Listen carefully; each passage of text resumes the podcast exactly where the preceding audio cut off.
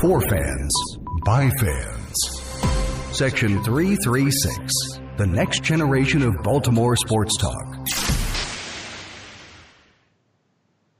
Today on the show, we'll talk about recent rumors of no fan fest for the Orioles. What's not a rumor, though, is Marcus Peters is with the Ravens. We'll talk about his first game. And we will debate whether the Ravens should go all in this year to try to win. All that and more on this edition of Section 336.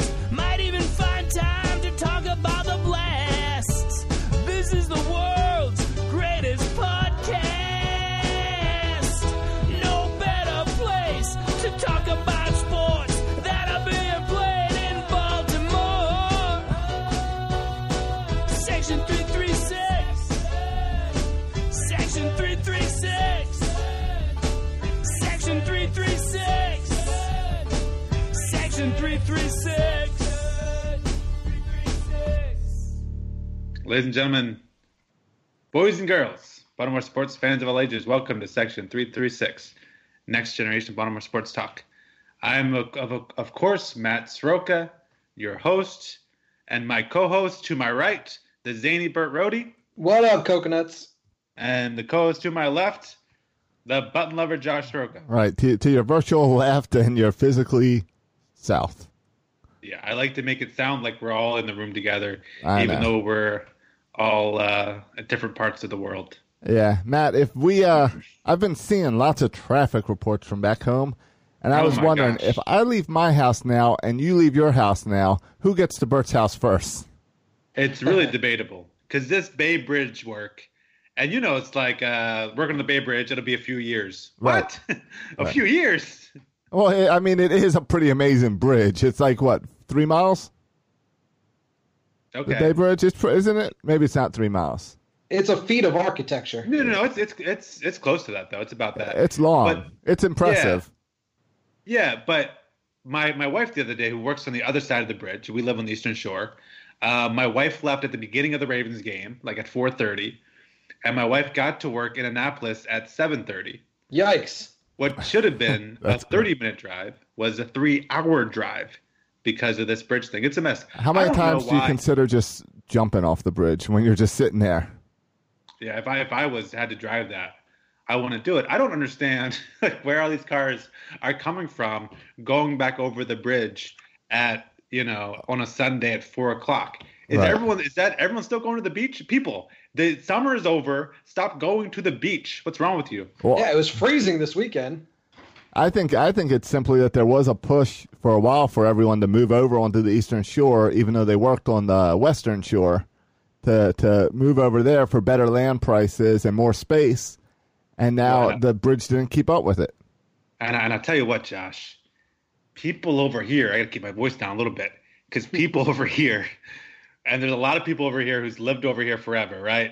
And they're not fans of people who have recently moved over here. People like myself who've been Uh-huh. over here for like six years now. They don't really like us very much. They prefer that we go back to Annapolis. Yeah, yeah, things were better before those people came in, right? Yeah. I, yeah, I, I know how that goes.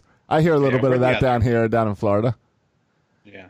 So have you tried to fit in? Do you have your Jacksonville J- Jalen Ramsey jersey yet? No, I've been wanting to get a Minshew Mania shirt, but because I've seen some of the shirts around town and they're pretty cool, so I'm definitely want to. I really want to be a Minshew fan. Yeah. That- you think I don't think he's long for starting though, right? I don't think he is like either. The definition of like a flash in the pan. But I, Yes. but I love every story that comes out about this man. The story, like the, I t- shared with you a couple weeks ago about the, The story of, of him trying to break his hand with a hammer when he was in college, so he could get more eligibility in. And uh, the story this week leading into the game was how he still drives like an Acura that his mom gave him in high school because he doesn't spend any money. Like you remember the Joe Flacco stories about how he like went to McDonald's with his first paycheck. sure. Uh, like Minshew's even cheaper than Joe Flacco. Oh, maybe Flacco was smart in hindsight because he knew he wasn't going to get another big paycheck. That was going to be his Oh, only Josh, one. Josh, your response. That Or was just took a jab. Your response, Uh, Josh. Thursday was really ugly. I, there's no way you can defend Joe. Though the off- I tried. I tried when the game was going on because his offensive line is horrible. They give him no time, but uh, he didn't care. He, he wasn't. He he was not there. It was uh, ugly flow. Ugly Joe Flacco. If you had to choose right now to be your quarterback, would you choose Joe Flacco or Lamar Jackson? We, keep, we keep coming back to this right, question. right. One of my favorite things about Twitter, I love kind of weird things about Twitter. I love Antonio Brown on Twitter. I think he's hilarious. I never understand what his tweets say at all. They just make me laugh. I Well- love that. Uh, I love that. Um, the juice going on. They're talking about his fantasy team on his video every week, Right. and people just crushing him in the comments. I love this. And one of the things I still love about Twitter is there's some knucklehead out there who still tweets about Joe Flacco every single week, right. and Do a s- Baltimore person, and I love it. It just makes me laugh every time. Do you see the Do you see Joe these Flacco. tweets? Because the only Yes. tweets I saw on Sunday were other people complaining that there's people still on Twitter defending Joe Flacco or Oh, calling I for see Joe over Lamar. I don't see the actual tweets. Yeah, I don't follow people who tweet that, but then like they get liked or replied to, Right. And then I scroll back up and I see there it is. Uh, like people talk like not, it's not even like defending Joe. It's just like talking about Joe Flacco, right? Because Yeah. we can't let him go, which I think is hilarious and I love. And I can't let Joe Flacco go either. So I'm with you, people. well, yeah, it was an awkward ending to Joe Flacco's career in Baltimore, so it, there was no closure there for people. But I don't I don't even understand what people are arguing and fighting about. no, I mean no. Like he got on fire. He led us to a Super Bowl. He's a Super Bowl champ. We will forever love Joe for that. And then we moved on. Like this is like as cut and dry as you can be. Right. So it's weird that people are still hanging on to things. Yeah, I was excited though, and we'll talk about the game and all when we get to our uh, football segment. But I was I had ESPN on when I was working in the office this morning, and it's I don't know what the morning show is, but it's Stephen A. Smith's morning show. So I don't I don't know what it's called, but he's one of the hosts on there, and I just the bottom graphic caught me with the text going across because the story they were they were talking is is Lamar Jackson an elite quarterback? and I, I'm like, where? How all of a sudden did like the word elite get locked into Baltimore quarterbacks? Yeah, no, you can't talk about that. That that conversation's reserved for Joe Flacco. You can't even have that. You can talk about is he a great quarterback? Is Oh, well, don't MVP worry. candidate? All that stuff. But the elite talk, that saved for Joe Flacco. Don't worry, I, I pumped it up. Stephen A. Smith says no, he's not an elite quarterback. okay, so Stephen A. Smith thinks that Joe Flacco is better than Lamar Jackson. Stephen A. Smith thinks that Lamar Jackson is not a quarterback because he doesn't pass from the pocket. So I Hmm. Don't. give me a quarterback that Right. just wins football games, uh, and Right. you can have your little. I thought that was a- if- and so if Stephen A. Smith wants Matthew Stafford, he can have him, and I'll take a quarterback who always wins. Yeah, I mean, um, it was who were they talking? They were talking about Trubisky and how Trubisky is a better quarterback. Which is Lamar ridiculous. Jackson? Yeah, yeah, yeah, yeah, yeah. And it, it's Yeah, just ridiculous, and it's just Trubisky won't have a starting job after this year. well, it's it's Stephen A. Smith. He just tries to find an argument that people will be in favor will argue with him, and he decided to go with the with the uh, the Lamar Jackson's not a quarterback. Well, and it's not just Stephen A. Smith. Um, the guy who writes for the Baltimore Sun, Michael Pre- uh, Preston. Pre- Preston. Preston. Yeah, I know. I like to say wrong, names on, wrong on purpose. It's a little dig. Um, Not bad for a running back. he he gave Took me a while to find it. He does his report card. Do you see what he gave Lamar Jackson? No. No, what did he give Lamar Jackson? After outplaying Russell Wilson, he gave him a C plus. Why? Oh, why? Because Mark Andrews dropped four passes. He's not a good thrower. He was he missed some passes. He missed some throws. Uh, Mike Preston takes a more objective look uh, at the quarterback position, and therefore objectively had to give him a C plus. So like, there's still like it's still it's insane, right? Like you go on the road and you lead the team. You literally lead the team to a huge win. And old boy's going to sit back in his office and give him a C plus. It's just, it's unbelievable. That's crazy to me.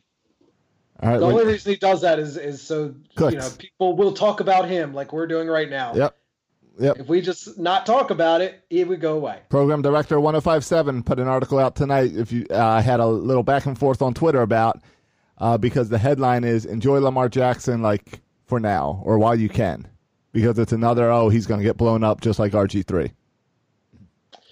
But yeah, uh, that's always a concern. That's always a concern for every single quarterback in the Right, NFL. right. Who, who's left standing here? Right. Not running quarterbacks. All these pocket quarterbacks are dropping like flies. Yep. Enjoy Patrick Mahomes while you can. Enjoy Drew Brees while you can. Enjoy Nick Foles while you can. Right? Give me a break. all right, well, you want to move in? we we jumped in there on sports real early.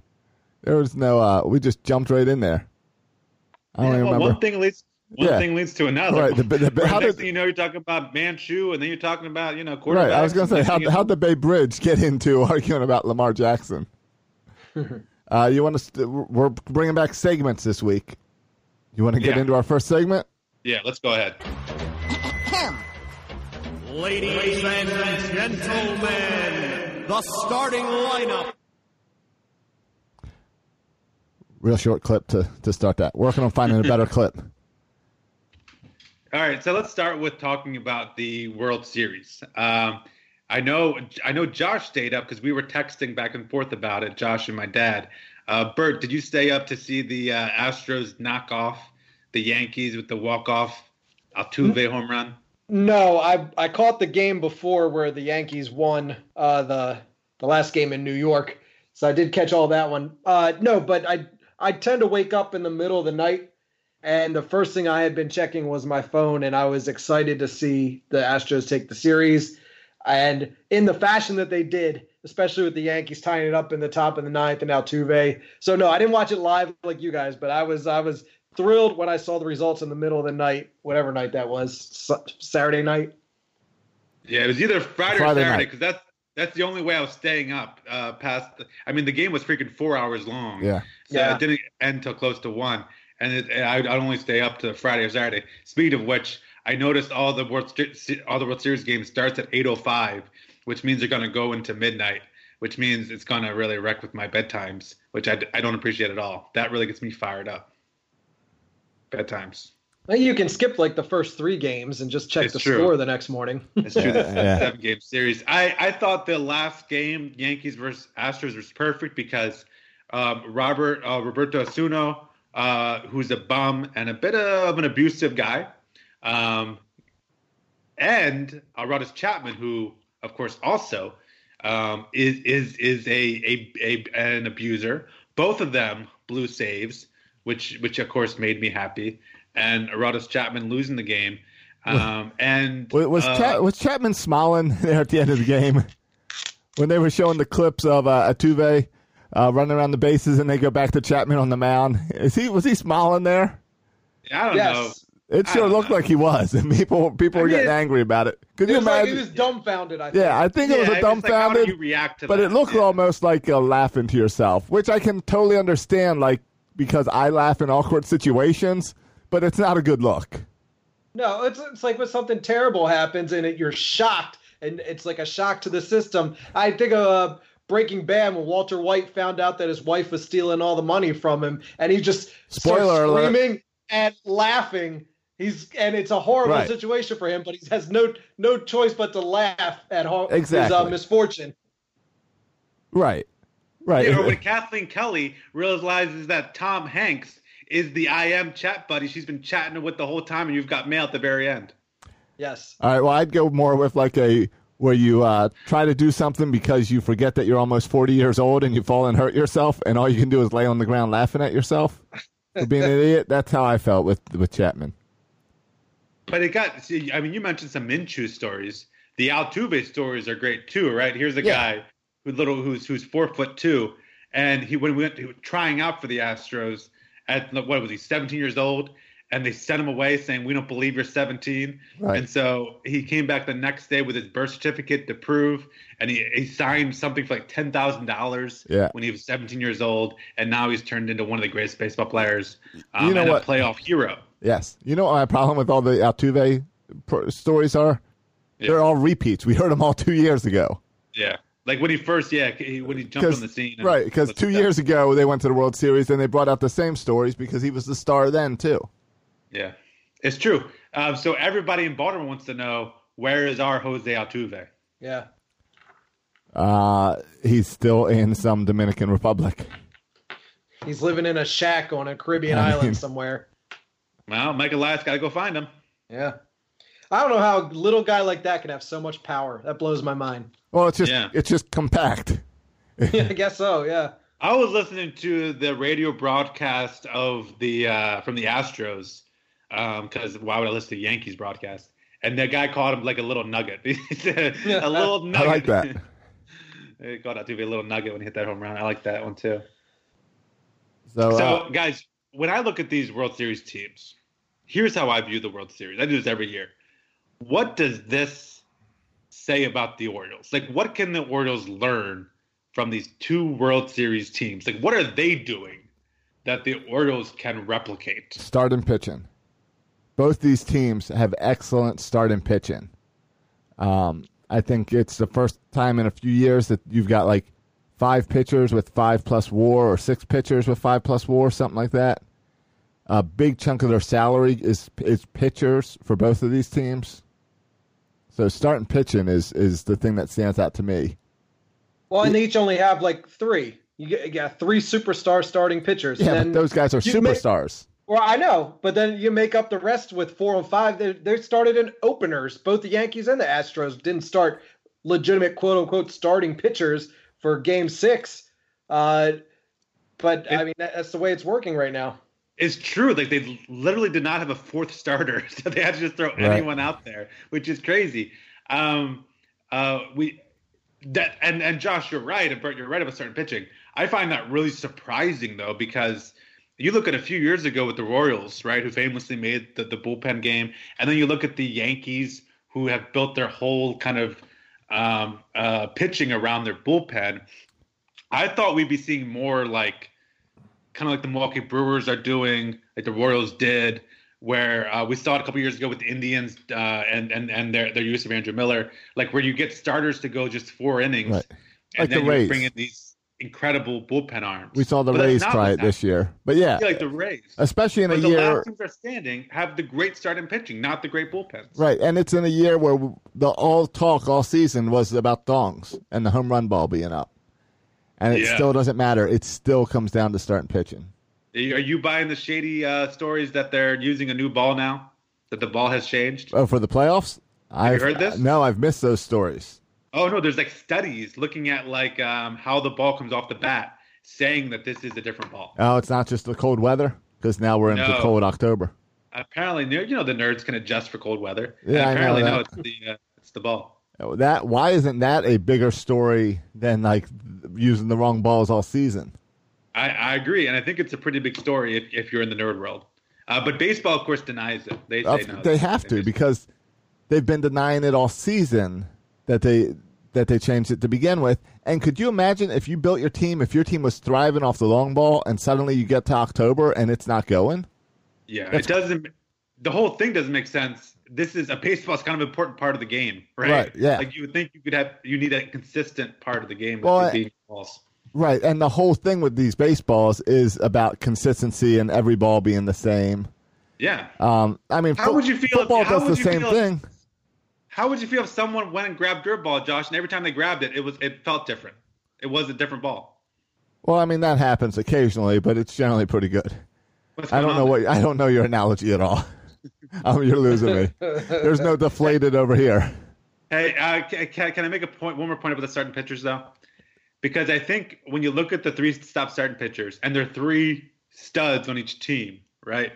Um, and that's all they got. There's the three studs, and then you think about the Orioles, and so I think, okay, man, like this means that for, forget about Ryan Mountcastle, right, and forget about Yusniel Diaz. Like we need to pay attention to Grayson Rodriguez and DL Hall to see if they can turn into to those elite starters. And I think to myself, that will never happen. But on the good news, but there's good news. Um, you look at Scherzer, you look at um, man, I'm blanking. Who's the lefty? Um, Strasburg. no, the uh, you blanking on Astros pitchers? no, no, I'm blanking on the Nationals guy. They just signed in the offseason. All right. Uh, yeah, we don't cover the Nationals. All right, it'll come to me in a second.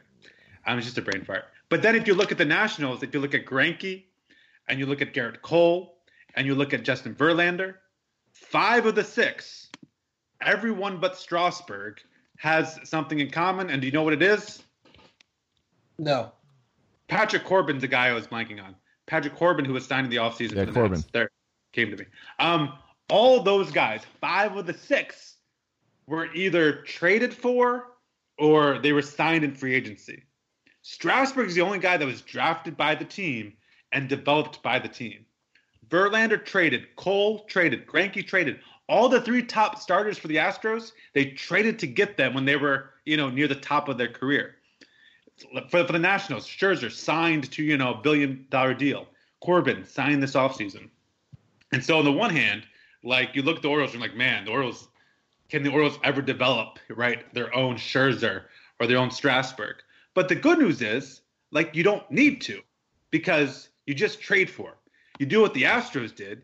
You get a good farm system, then you can trade for Greinke and you can trade for Cole and you can trade for Verlander. Why? Because you're because you spent so much money international signing and developing the the minors that now you can trade these pieces to get the stars.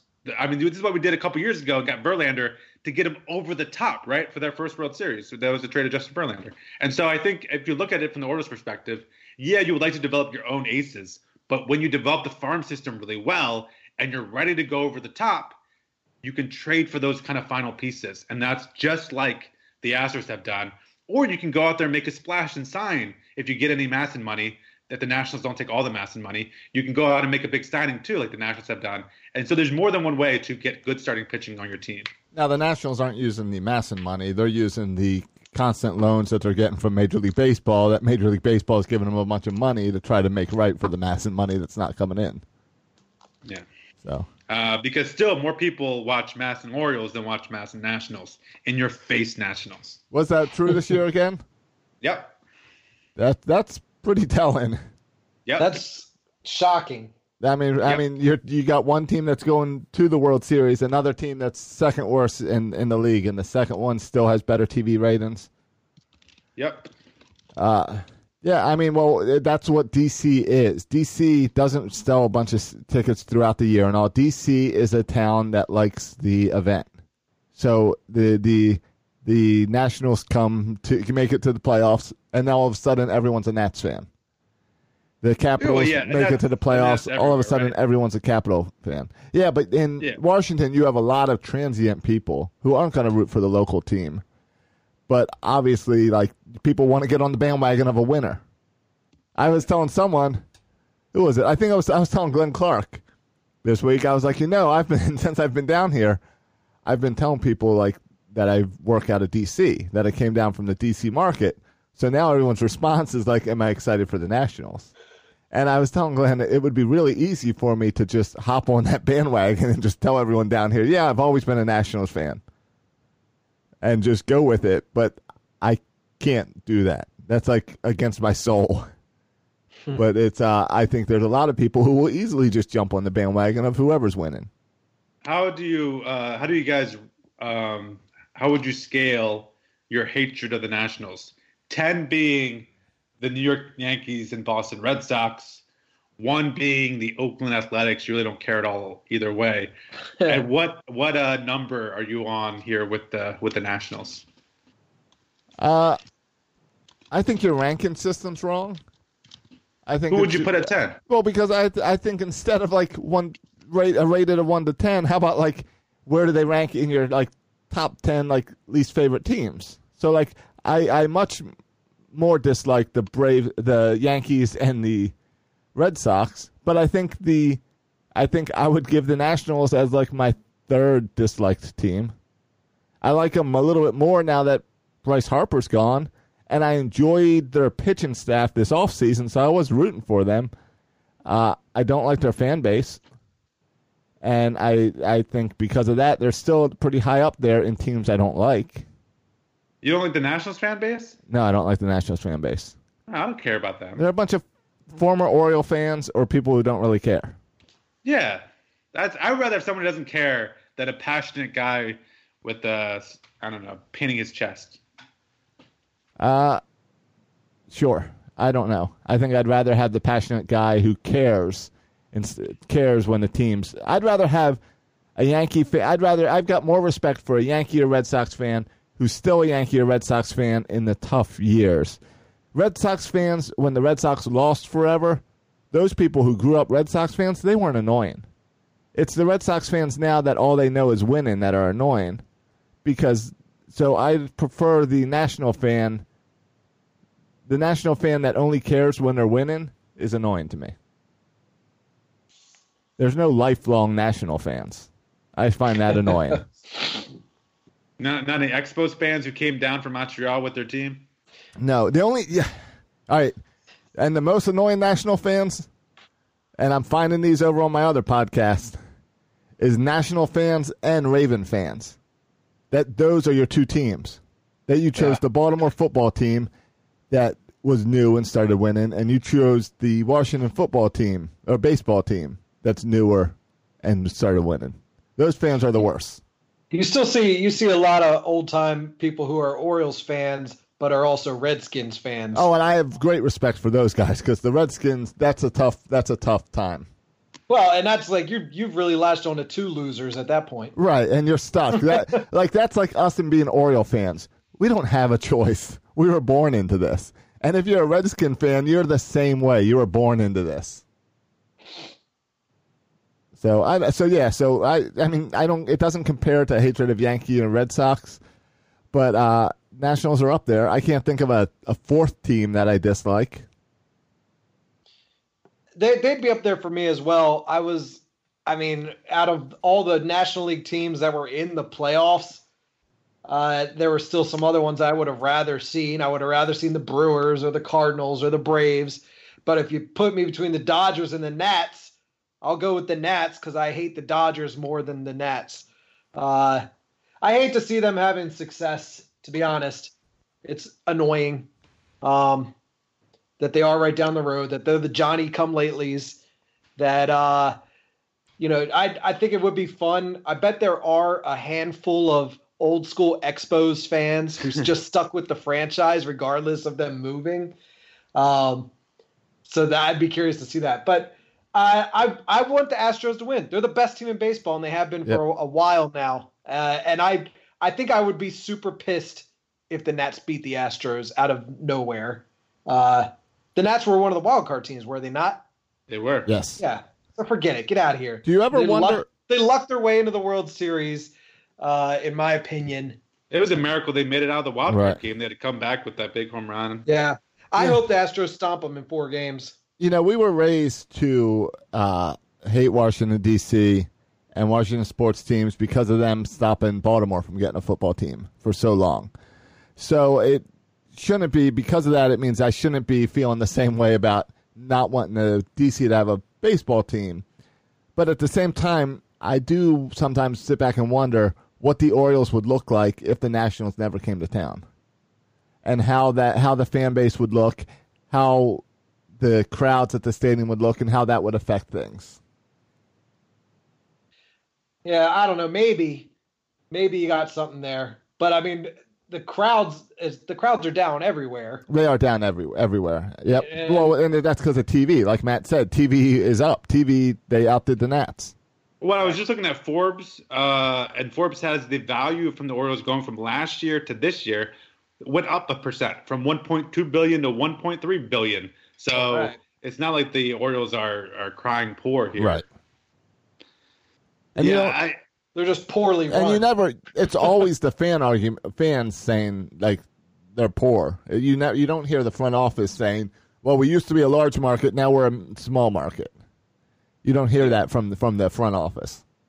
Yeah, and so and we'll see. Like now, it's understandable why the Orioles don't spend any money, and we'll see when you know we start to get good again. If if when push comes to shove, if if we they treat us like a small market Tampa Bay Ray team, or if they treat us like the mid market team that we think we are. Um, but I'm I'm with Bert. Like I'm kind of annoyed that they just kind of arrived on the scene and they're already so good. And meanwhile, my Orioles stink. Like that's I find it it annoying. Um, and I think the Nationals are just happy to be in the World Series. Um, so yeah, I'm rooting for I'm rooting for the Astros. Um, though I don't, I don't know. I don't hate the Nationals. They just kind of, kind of annoy me. Let's get to some other things. We got a, a lot here on the starting, the starting lineup to get to. Yeah. So, uh, Uh, what do you want to get to next? well, we talked about pitching and how important pitching was to these teams. So, real quick, the Orioles promoted this minor league pitching coordinator to be director of pitching. Have you even heard of this role, director of pitching? Uh, they just made it up. Uh, right? I Yep. but I saw another team. I think it was the Cubs. Also, this offseason announced a director of pitching. Okay. So, is this an new- analytics thing? Like, Yes. is this just more about getting the same um, everyone on the same page from like top down? Yes. So, someone to oversee. So Chris Holt last year was the minor league pitching coordinator. It's also important to note that Chris Holt is the only guy that came with Mike Elias from Houston.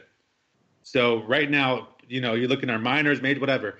There's Sigma Mejdal, but as far as the development side, like it's it's only Chris Holt. Um, and we saw all the improvements last year with the minor league pitching. Oh, and by the way, Chris Holt is credited uh, partly for helping John Means with his changeup that was devastating this year. Um, and Chris Holt is praised for doing a great work with, you know, all the guys. Yeah, Grayson Rodriguez, DL Mike Hall, Mike Baumann. Yeah, like a lot of guys made leaps this year, and Chris Holt has getting a lot of that credit because the a- analytics. Chris Holt is coming in with kind of this background, talking about, um, you know, the pitch track, all the, all the cool tools that they use, um, the Edgertronic cameras, um, all that kind of stuff, um, the spin axis, um, all that kind of stuff. And so he is he did this and, and imagine right if you're a minor league pitching a pitcher it's possible that you went through your whole career college high school whatever and never heard this before right? And never saw all this data about your spin rate and stuff. And so now all of a sudden you're able to utilize this and it, it makes sense that these guys would make an immediate jump forward. But what the orioles are trying to do is they're trying to have everyone in the system be on the same page. And so it's it's kind of surprises me that there was not a guy who did this before, right? Who made sure from the majors down at every level the minors, they're all learning the same way. They're all using the same kind of data points. They're all being coached in similar ways. Um, and so I think Chris Holt's job is to make sure from majors all the way down to the lowest level of the minors that they're all getting the same data and and using this data and listening to the coaches. Um, and so, yeah, I, I mean, I think everyone in Birdland should be excited about Chris Holt being in charge of our pitching. I'm down. Yeah, and I saw I found it interesting after we talked to Patrick Jones a couple weeks ago that the Orioles Yep. then this week announced a deal with K Motion through all the leagues from every level of baseball that they'll be using K Motion analytics to monitor all their pitchers or Yeah, yeah, uh, batters, K-Motion batters, is actually more for batters. batters. Yeah, Yeah, and I saw I think the Orioles tweeted this out, or maybe it was Mike Elias tweeting this out, saying how the next frontier is 3D. You guys say like, I like I, I, don't know, say, but that had to do with K, K Motion because K Motion um, is a program that prides itself. Um, it says here's here's from their website. It says K Motion, the leader in 3D evaluations and biofeedback training solutions for coaches and athletes.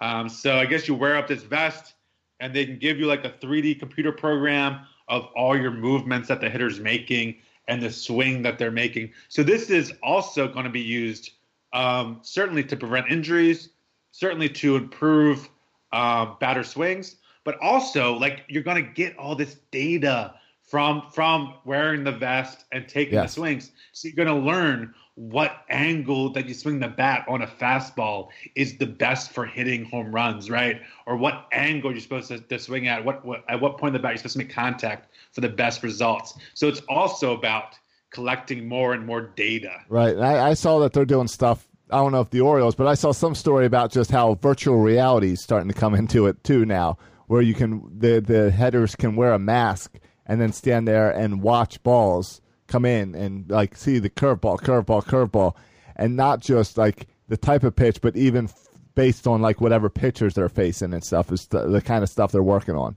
So you Is can that sit there and similar like to what we did in uh, Cooperstown when you could ask Randy Johnson to pitch to you, Right, in the video be like screen? video of him pitching to you.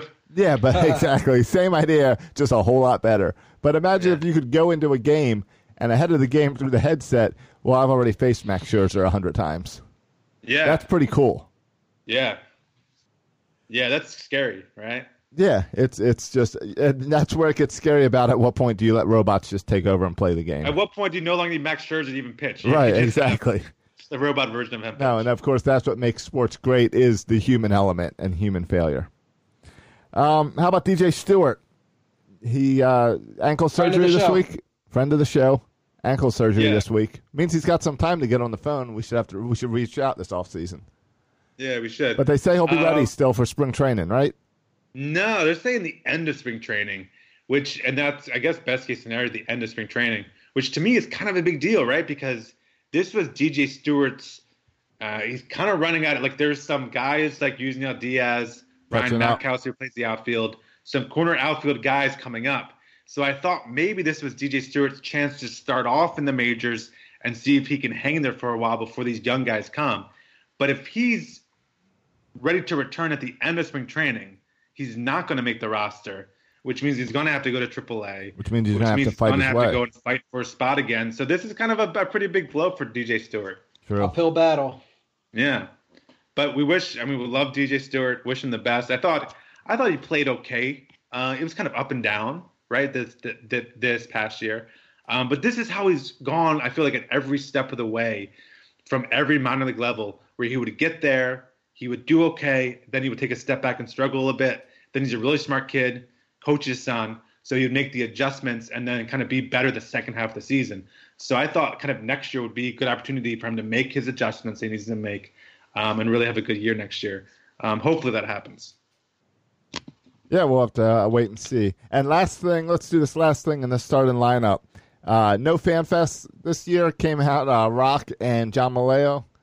Uh, I think I got the last name right, but the guy from the Sun, Meoli. uh, Meoli. That's what it is. Are you doing that thing where you purposely mess up their names? Yeah, yeah, yeah. Yeah, Definitely. yeah, that's what that's it. Um, anyway, they Leo. both uh, reported this weekend about no f- fan fest this year, or the reports are hearing. Is that a weird move for you? Like, does that sound weird for the? I know fan fest it hasn't been really our thing, but is it weird like when you've been trying anything to like uh, be friendly and fan fan front and all this that you're getting rid of fan fest, which has been a fan favorite even in the losing years? Or is it that you've got no players to bring into fan fest? I think everybody's little getting ahead of themselves. You know, they they they're speculating that that FanFest is not going to be a thing this year, but they've also said that that doesn't mean there's not going to be something. They're they're toying around with some ideas. So if they come up with something better than the thing they have at the convention center each year, I, I'm all for that because the thing at the convention center each year is kind of played out. What do you think It's they're the going to exact have? same thing. Winterfest? I don't know. I have no idea. But they're toying around with other ideas, so I'm not getting my panties in a bunch over it. I'm not gonna. I'm not gonna lose out on my twenty-two dollar uh, autograph voucher to get uh, Paul Fry's autograph.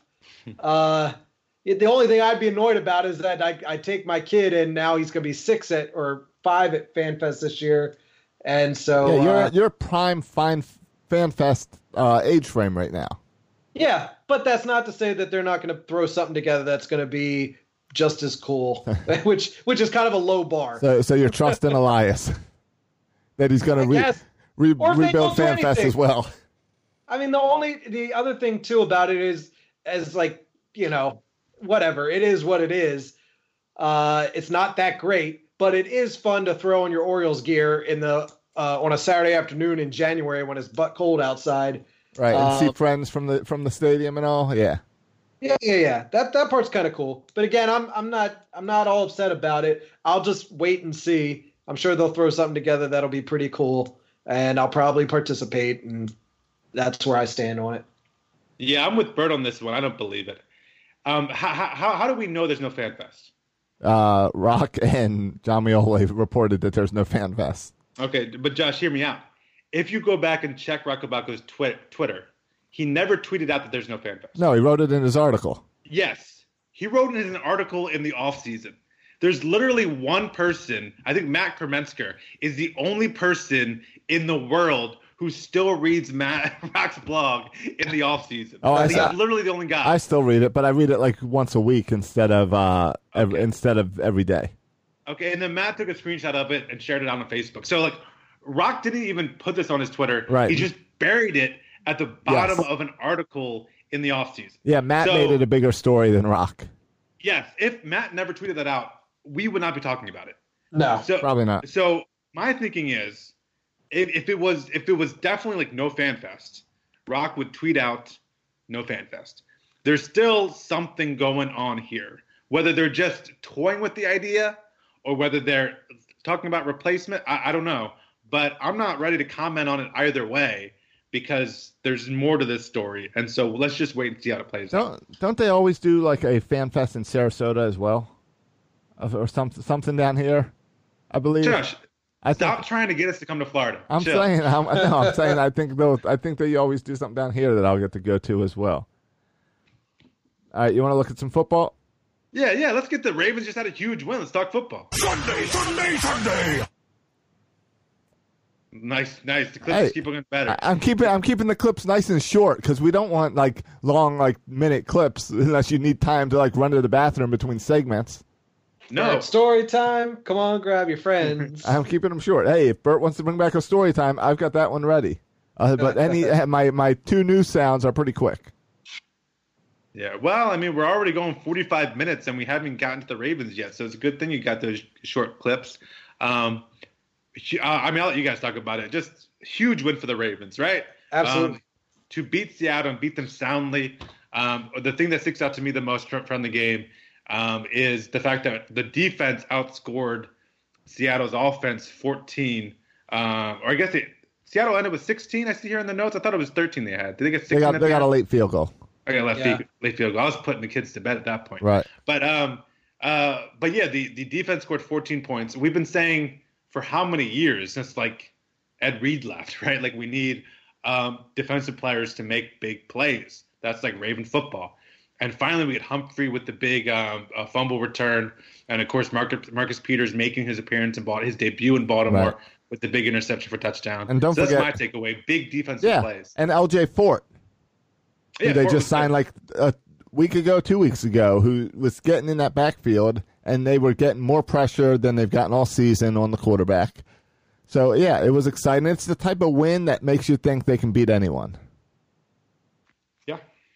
Yeah. so watching that Marcus Peters pick six, uh, I was like having flashbacks. I was like, "Holy crap! Our defense used to do this like on a weekly basis." Yes. and like so, it's been so long since a exciting interception like that. Uh, I like nearly jumped off the couch. And the fumble return too, yeah, because it's not just it's the turnover and then turn turning the turnover into points. Yeah, it's old. That's Raven football. and I right liked, there. and uh, and the fumble return, the fumble return was awesome. But did you see during the fumble return how uh, was it Carr was still holding down uh, Metcalf like he had him in like a wrestling move so that he couldn't get the ball.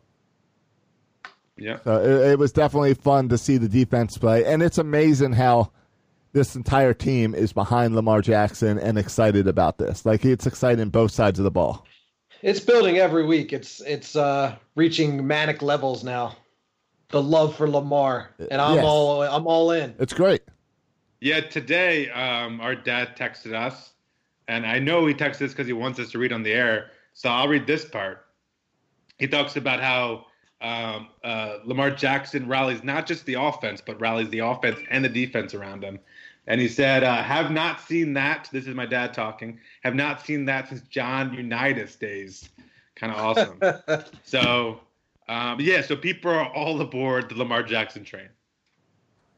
Yeah, it's fun. Uh, at that same time, like a story came out today about the team talking about how uh, last week with the Bengals and Lamar Jackson requested to have Boyle out on the field when they were down at the goal line because he wanted to try to get Boyle his first touchdown.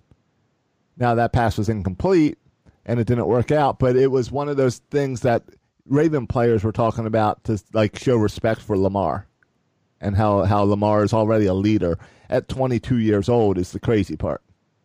I liked uh, right after the game yesterday, all the post game conferences and uh, all that, Harbaugh and and uh, Lamar Jackson, they were talking to the media about that fourth down going for it and how he went to the sideline and told him he wanted to go for it and Harbaugh let him go for it. But then today, flying all over social media was the actual audio of John Harbaugh asking Lamar Jackson, "Should we go for it?" And he's like, "Hell yeah, I want to go for it, coach." I, I was I was loving that. And then you heard uh, yonder, whoever was on the side, go, "Yes, let's do it!" Yeah. And they're all like, "Well, then go do it. Let's go do it." Right. And I mean, that was exciting. That I mean, I I watched the video a hundred times. I was thrilled, and uh, I forgot where I was going with that. well, but you're right. That was like the team and the excitement on that sideline, especially in that clip, because yeah, Lamar says yes, and then he turns and asks like his offensive line if they want to go for it, and everyone's on, everyone's on board.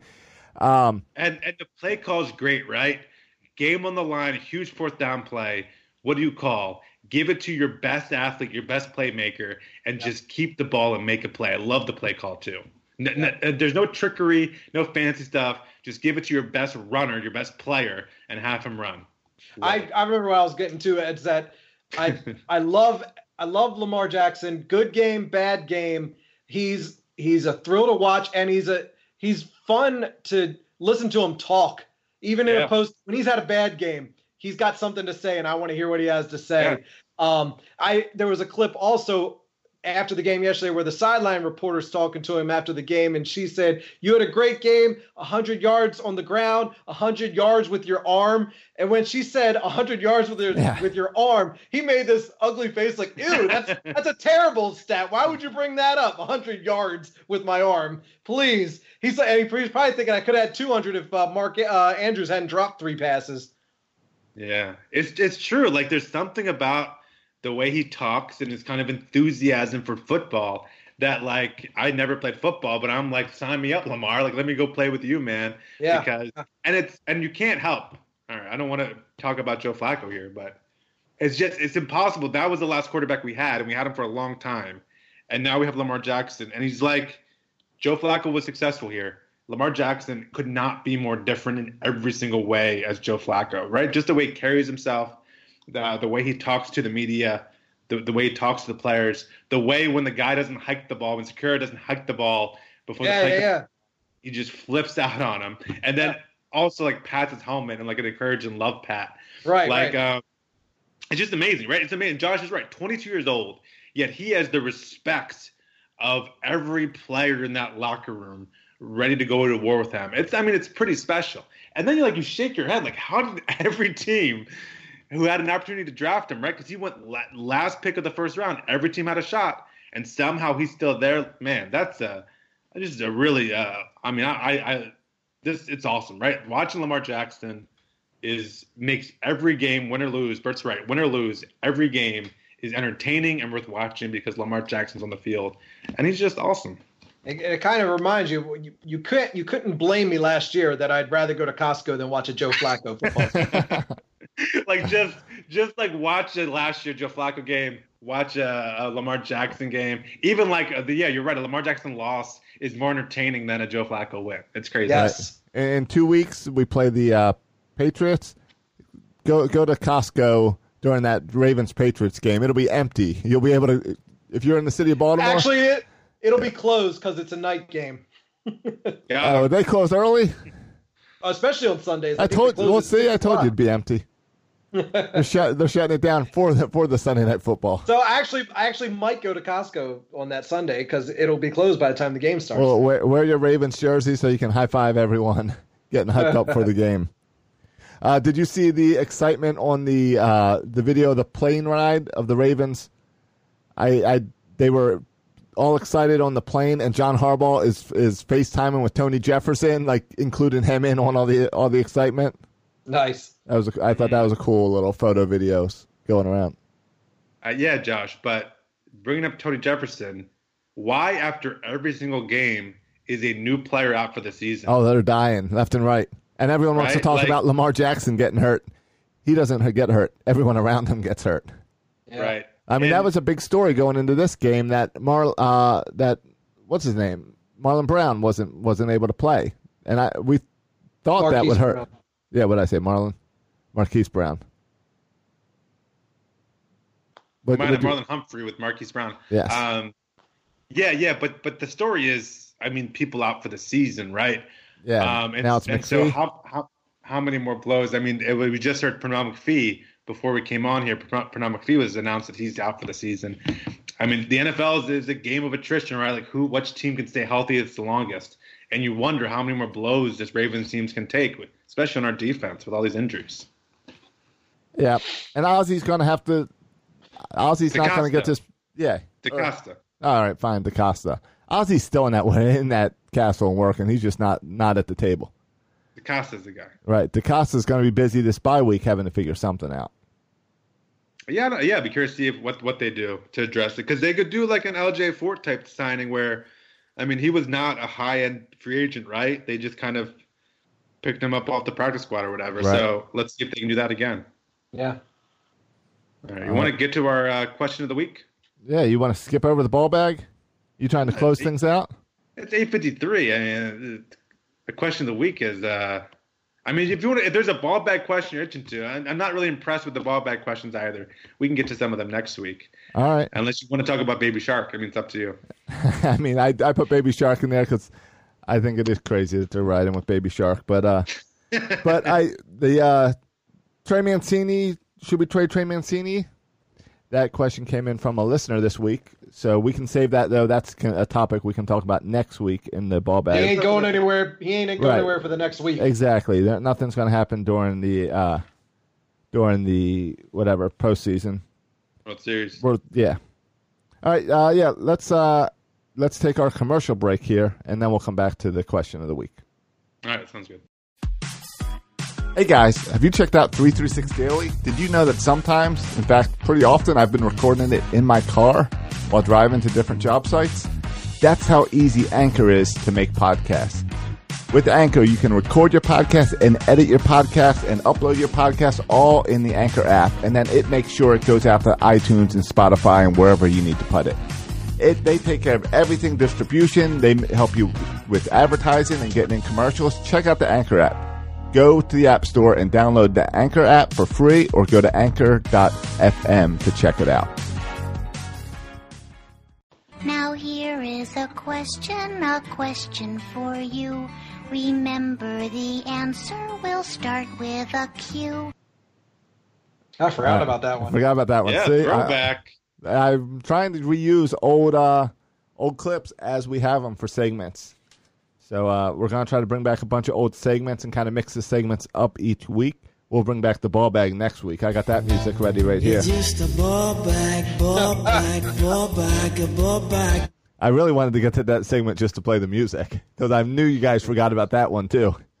I, I did. Um, all right, question of the week is: Is this the year for the Ravens to go all in? Should we be trading high draft picks in order for a pass rusher, and is, or something else? Is that what we need to do to fix uh, this team? Do we even need to fix this team at this point? What do you guys think? AFC North is down. AFC in general is down. What do you think? Or, or I do mean, you? I can't. I mean, one of the first things I think about is the Rams going all in. Yet I never understood the Rams going all in, where they trade Marcus Peters to get him an upgrade for Jalen Ramsey, but an upgrade that cost them two first rounds. And I don't know who's like whose names are we talking about as far as who's available. It does seem though that more teams are like accepting the fact that they're not good and being willing to trade players. So it seems like there's more players out there because more teams acknowledging that they stink than in previous years. Yeah, Hmm. that's the weird part. Is it's not like baseball where you have a bunch of teams, a bunch of transactions during the trade deadline. The fact that we made one trade Yeah. uh, is rare, Yeah. and the fact that we're talking about making another midseason trade, I don't know who's out there and how all that'll work. I love the idea of bringing a veteran like Suggs back because I don't think he would cost much, and I think that yeah, would but the cool. Cardinals are, are, are doing But the well. Cardinals, just won exactly. The Cardinals just won again. They they look like they might have struggled a little bit, but they're winning again, so they're not going to give him up. So I really don't know who's out there. You, could- I would look at the Jaguars. Miami's already gotten rid of all their good players. The Jaguars, uh, clearly, since they traded Jalen Ramsey, they've got a bunch of picks. The next two, they got four number one picks over the next two years, first round picks. So I would I would look to the Jags as a team that's that's waiting on the future, but I don't know who they've got in the pass rush department. I, I, the trade deadline's coming up soon. So End of the month. Yeah, end of October. Yeah, I think it's like the twenty eighth. I think it's like a week Yeah. out. I don't know. I'm I'm more le- I'm less in panic mode than I was a couple weeks ago after we lost to the Chiefs and the Browns because the defenses seem to have stepped up pretty significantly over the last two weeks. Uh, we've given up. Uh, oh, I had the stat pulled up earlier, but something about the points we've allowed over the last two weeks um, has been a significant uh, dec- decline from what it was over those two losses. Um, the secondary has been better than they were the last two weeks, and I mean, just maybe Marcus Peters was a fluke, or maybe this is a sign of things to come the rest of the year with this guy we picked up from the Rams. Um, so I don't know. I I'm kind of I'm content with where we are right now. I mean, could we get better a little bit? Sure, but uh, as long as the offense, uh, we're still scoring 30. We're averaging 30 plus points a game, and as long as we can hold our opponents to less than 30 points, we can give we can afford giving up three touchdowns, even four touchdowns, and still win a game. I think that's good enough to me. Yeah, it sounds like the question is like, do you want to go out there and spend for a pass rusher? Um, and and for me, like I look at this, and Josh, you can talk about the AFC being down, but I look at us as a rising team. And if this year's not the year, then fine, next year's go- is going to be the year, and the year after that, because we got Lamar Jackson on a rookie contract. Heck, we got our whole offense on making no money, right? Like I guess you're paying Ingram, but most of the guys, your best receivers, your Right. your, your quarterback are on rookie deals. Right, but we also have one of the oldest defenses in in the league. You're right. So you're gonna have to spend money on defense to re-sign guys like Marlon Humphrey and Right, and, and, and that'll be about Jimmy Smith. all our and- drafts draft picks will be all defensive this year probably. Yeah. Right. Um, you even look at our right and left tackle, um, and Zeus and Zeus Jr. and Stanley. I mean, they're, they're young tackles. So, and I look at other NFL teams, especially in the AFC, and I see Tom Brady a year older. I see um, Philip Rivers not even worth talking about anymore. Um, I see in our own division Big Ben coming back from another injury, and he's just getting older. Um, so I think I think the time is now. You're right, but the time's also next year and the year after that. Like I think the future looks bright. So I don't want the, the Ravens to do dumb things like trade two first round picks when you have a chance to build a team that's going to be good this year and for years to come. Um, on the other hand, right, when you're trading a first round pick and your team's this good, it's going to be a real, it's going to be a you know late first round pick.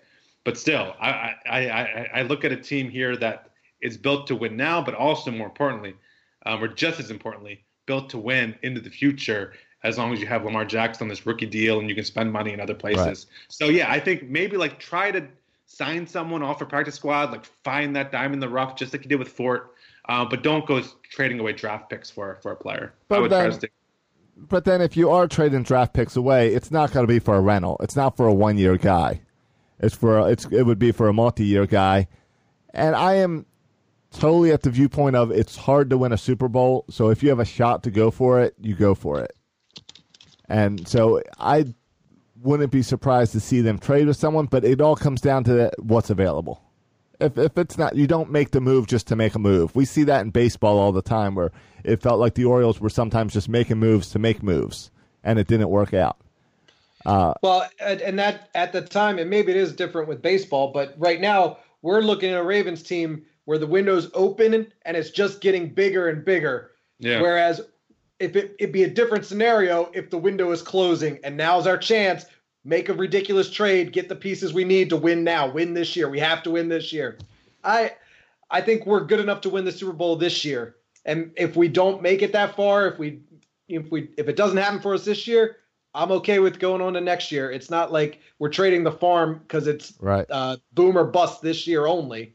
That's not the case with this team. It's unfortunate that the Patriots game will be after the trade deadline because that's the team that the big question is: Can we beat the Patriots? Because that's the team you're going to have to get past uh, to, if you're going to the Super Bowl. Yeah, and that's a team I think that's running out of time, right? Like that that that, that that's a team that can do something dumb Right. like sign Antonio Brown Exactly. because you realize like Tom Brady isn't going to be around forever, and so you want to win another one while you still have Tom Brady. um, but the Ravens aren't don't have Right. to have that mentality. Right. Got to got to make sure to get number eleven or whatever Brady's got That's uh, two weeks from uh, yesterday. yesterday, Sunday night in Baltimore. It's a huge game. Yeah. Yeah, it's a huge uh, kind of benchmarker. Though Seattle was a huge game too, right? And we showed up then. So yeah, this is a big game, but we've already proven we can win the big game. Next week is uh, Ravens bye week, which means I'm bringing all these ball bag baseball questions back into next week. Oh boy! Because there's not going to be much Ravens to talk about. So get ready Hopefully for the World Series will be over by then. all right. Get ready for a bunch of baseball talk next week. All right, I'll, I'll, I'll have a trade scenario for Trey Mancini next week. All right, all right, that works. I'll have one for Dylan Bundy. Good luck with that. uh, and Bert, your job is to come up with a trade scenario for Chris Davis. We all have our homework. Ah. Good luck. all I right, think boys and girls. game all right, boys and girls, check us out right, uh, on all the social media platforms. Write us a review on iTunes. Give us five stars and tell us how much you like that we brought back all these awesome segments. You can follow me on Twitter at Section336. You can follow Bert on Twitter. At Bert Rohde. And you can follow Josh on Twitter. At Josh Rooker. Thanks for listening, boys and girls. And as always, go Ravens. Thank you for listening to the Section 336 podcast. Please go to iTunes and Facebook for all complaints or the occasional compliment. If I were you, I would not take any baseball advice from these guys. Josh and Matt were raised by an Orioles obsessed father, and Bert, uh, well, Bert fell in love with Don Mattingly. He has a thing for mustaches.